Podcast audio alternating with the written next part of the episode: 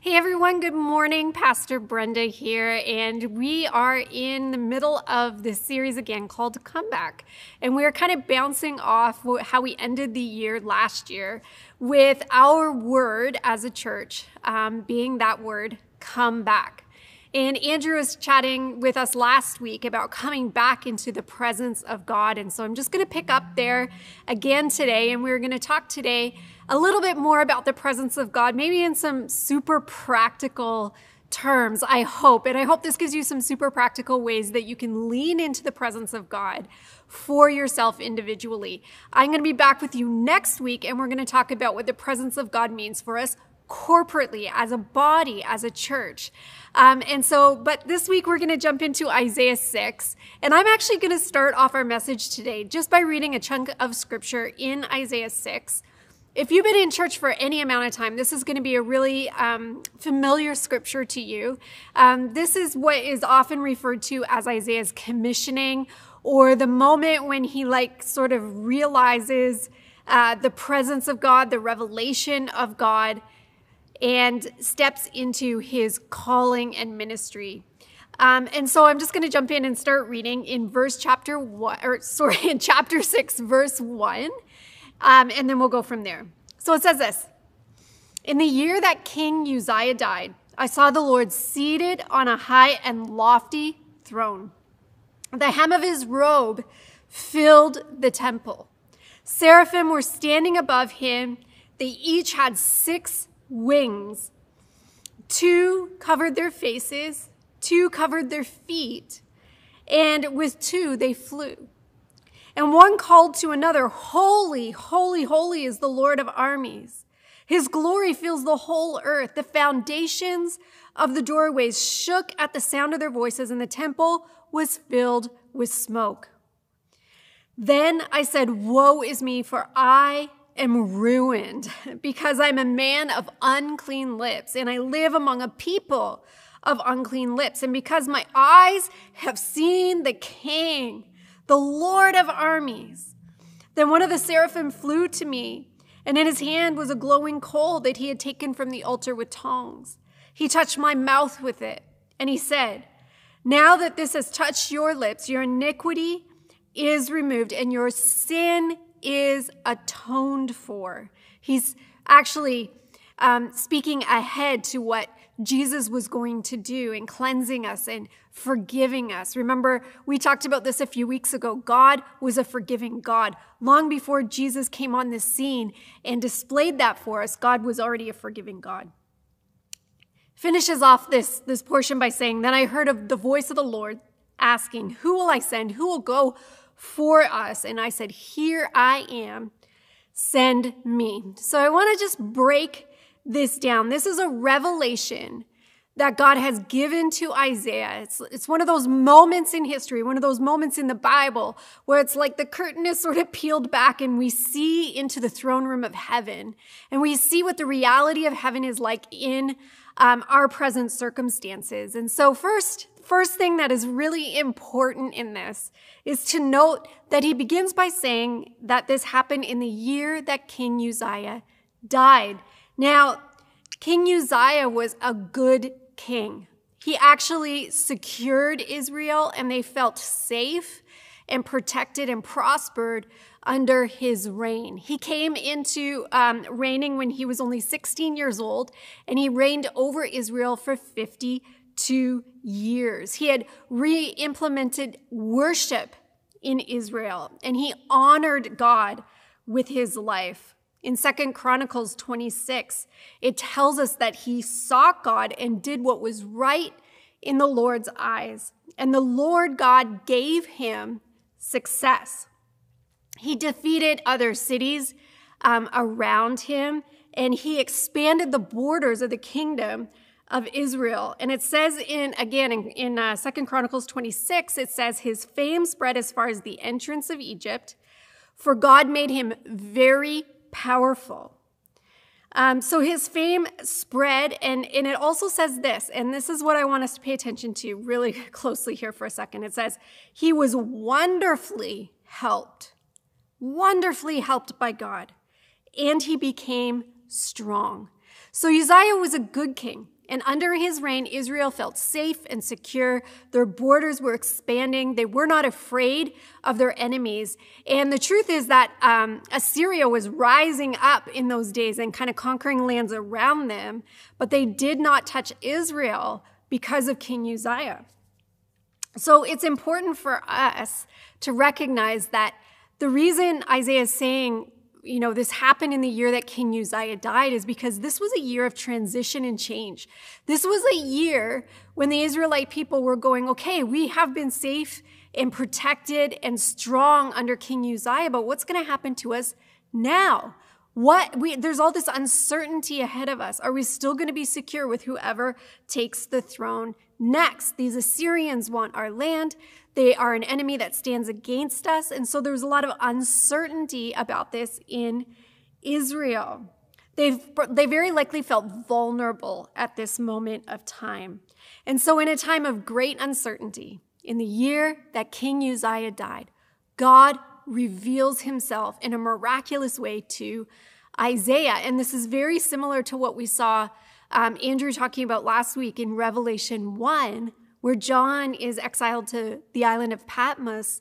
And he actually has the same, very, very similar revelation of the greatness of God in his time of isolation and exile, in his time of distress. Um, he sees a revelation of God in the middle of his circumstances. And so does Isaiah. That's something common in these two stories. The word revelation itself means the uncovering or unveiling of something that was previously hidden. So it's like I said earlier, it's like the curtain pulls back just a little bit and we get a glimpse into eternity, a glimpse into heaven, a glimpse into the reality that God lives in. And when we are faced with difficult times in our life and difficult circumstances, what we need is a greater revelation of who God is in the middle of our uncertainty. And I want to challenge you today that you can actually ask for this. If you're going through an uncertain time in your life, in your finances, your marriage, your jobs, your relationships, if anything is going off in your life and it's consuming your thoughts or you're feeling stressed about it, why don't we more often ask for a revelation of God, of how his perspective is, what he sees, what heaven sees in the midst of our difficult circumstances, in our times of uncertainty, when we can spin out with irrational thoughts and fears? Are we going to get on our knees and say, Jesus, I need a greater revelation of you in the middle of this circumstance? I need to lift my eyes off of what I see and I need to see you. I need to stop seeing things just from my own perspective. I need to see things differently. I need to pick up an eternal perspective. I need to see what you see. I want to pick up your heart for my situation and I want to understand where you are and who you are in the middle of this hard time. And um, asking God to reveal himself to us, I think, is an important part of centering ourselves in his perspective and in the kingdom um, heaven sort of mentality. Sometimes we just need to reframe our situation in the presence of God and to see it from his perspective. Revelations are not reserved for the Old Testament prophets and the disciples and the people who were in the Bible. God still longs to reveal himself to us today. Now, the revelations that we get from God are always going to line up with Scripture. They're always going to sort of mirror, you know, in some part in Scripture. They're going to be based in that. But God wants to reveal something more to you. So Isaiah 6 gives us a great indication of what happens when we come into the presence of God and we have a greater revelation of God in the midst of our uncertainty and our broken circumstances. And there are three very specific things, very specific things that Isaiah sees in the middle of this revelation. And I just want to walk through them really carefully and just um, unveil for us what God was showing Isaiah, because this is important for us too. So, the first thing that Isaiah saw, the first sort of revelation that Isaiah has, is that he sees how big God is. The Bible um, says in this part, like it's his literal size. Like he was so big that only the train of his robe filled the temple. Only a little part, just his hem of his garment was in the temple. That's how big he was. So in this vision, God's showing Isaiah, he's revealing to Isaiah, I'm big. I'm bigger than you ever imagined that I was. I am majestic. I'm the king above all kings. I stand in the temple and in the throne room, and I am bigger than anything that you are going through or anything that you are facing in this moment. God is bigger, and that's what he's revealing to Isaiah. I've wondered, I'm just going to throw this in, this is just a side note, little bunny trail, but I've wondered about the woman in the New Testament who touched the hem of Jesus' garment. And the Bible says she was going through that crowd. She was pressing through the crowd and saying to herself, If I could just touch the hem of his garment. I wonder if she had heard Isaiah 6 read when she went to church. I wonder if she, in her, in her um, disease, in her brokenness, had heard that and thought, man, if I could just touch the hem of his robe, that, that part of him that fills the temple, that part that we can see. We can't even understand all of who he is. But if I could just touch his hem, I would be healed. There's a little bit of God's holiness that we see here, just a little bit of how great he is. It says that the seraphim flew and they sang, Holy, holy, holy is the Lord God Almighty. It's the same language that we see in Revelation 4. It's the same thing that John saw. This song of the heavens, holy, holy, holy. And as we were learning um, several weeks ago in our God Has a Name series, we were talking about the fact that in Hebrew writing, repetition is important. It would signal that this is really important. And this is the only thing that is said about God that is repeated three times. Holy, holy, holy is the Lord God Almighty. Um, Isaiah also sees, this is the second thing that Isaiah sees. So he sees how big God is. And then he says, Woe is me, I'm undone. I'm undone. I'm a man of unclean lips. So right away, Isaiah sees how broken he is. He sees how small he is in comparison to such a great God. He sees how unholy he is next to God's holiness. And everything that is sinful in his life and among his people begins to bubble up to the surface in the light of the Lord God Almighty. And so he looks at God and he sees how big and majestic and amazing and holy God is. And then he goes, wait a minute, I don't even belong here. I'm so unholy. I'm so unholy. So our sin is revealed in the presence of God. The things that actually separate us would threaten to separate us from his presence are revealed in the presence of God. Those things that need to get out of our life, that keep us from fully being able to walk in our calling, are revealed in the presence of God. Sometimes the greatest revelations that we receive are the revelations of the things that stand between us and God, the things that have not yet been purged out of our life, the things that have not been touched by his renewal and his power, the things that are destroying us.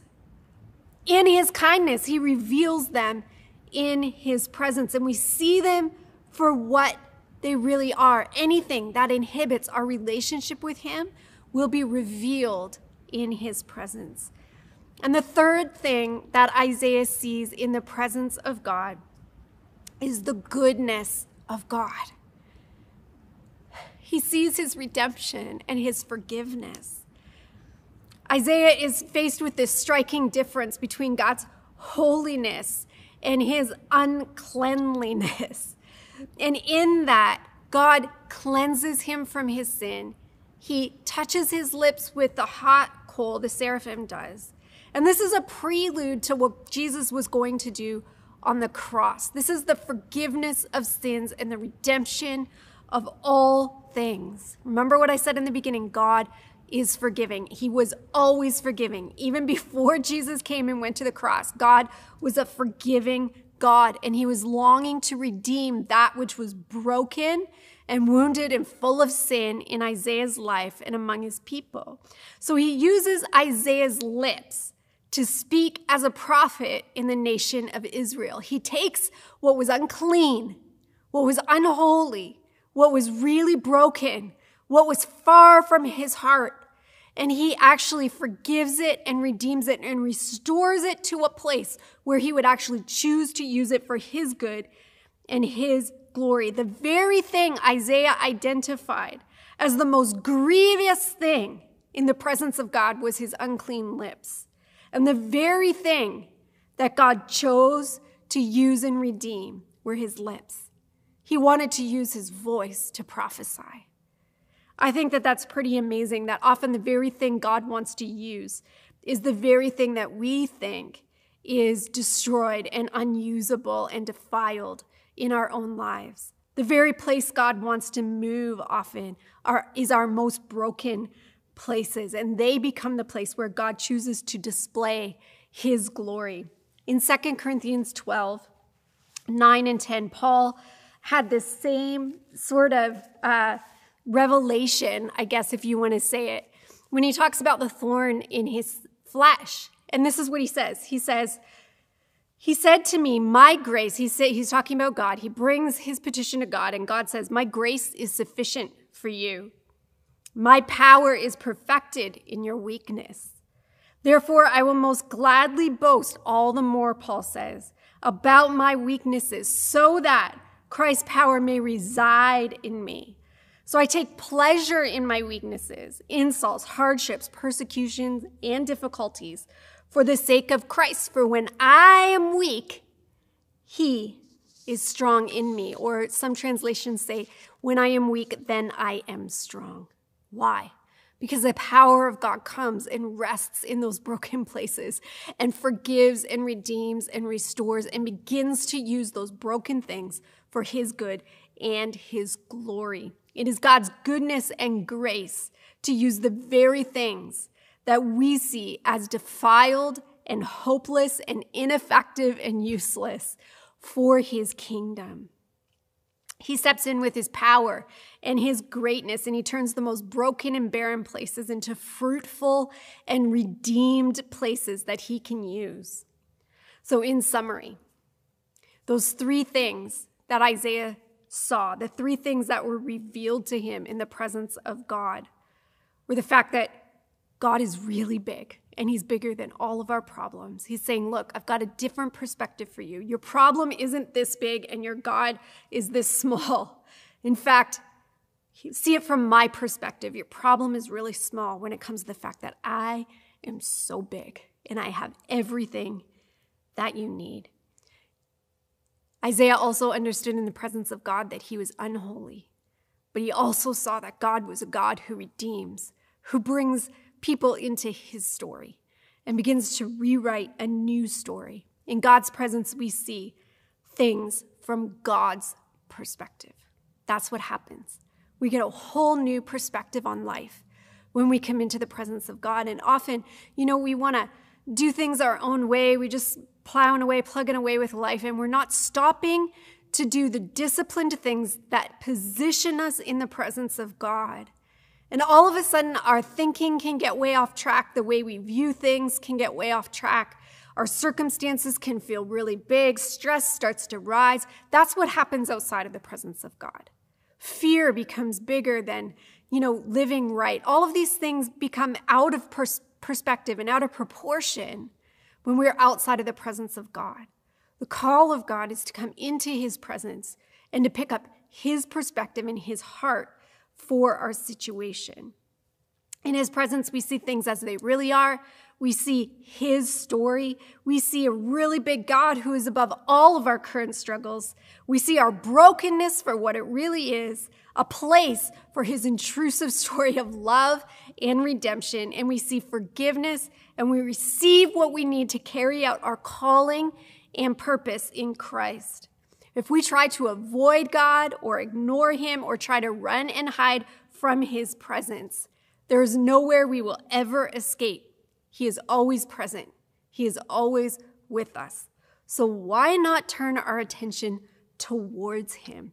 The word presence in the Bible actually means face being in front of the face of God, to be able to see his expression, to be able to see how he actually feels about you. There's something beautiful that we can lean in and pick up in his presence.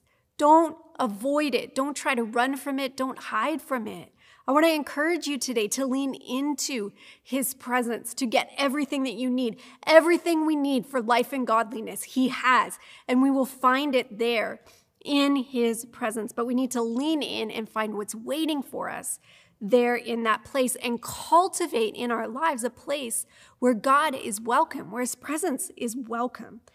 So, how do we position ourselves for an encounter in God's presence? Well, we do that through spiritual disciplines like silence and solitude and prayer time that's set aside, devotional time, reading the Word of God. And in the um, more song practices like worship, praise, and thanksgiving. Even gratitude is a place where we cultivate the presence of God. And so I want to just ask you today are you leaning into the presence of, the, of God for everything that you need? If you've got something going on in your life that feels uncertain, like in the year that King Uzziah died, and all of Israel was wondering, what's next for us? If you've got fear or doubts or questions about God, you're not going to find the answers anywhere other than in His presence. So I want to encourage you today to lean into His presence. How can you arrange your life so that you're constantly leaning into his presence, constantly aware of his presence everywhere you go, that you are carrying his presence. And come back to that place of being centered in his presence, at rest in his presence, and be able to live out of the strength that you receive there in his presence.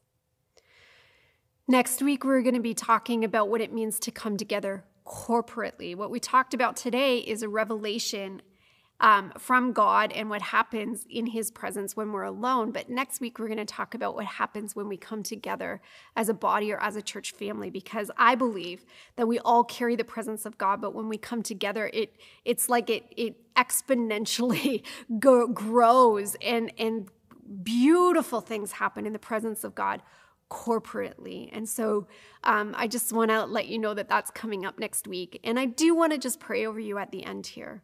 Um, pray that you can lean into God's presence and receive everything you need. So let's pray together.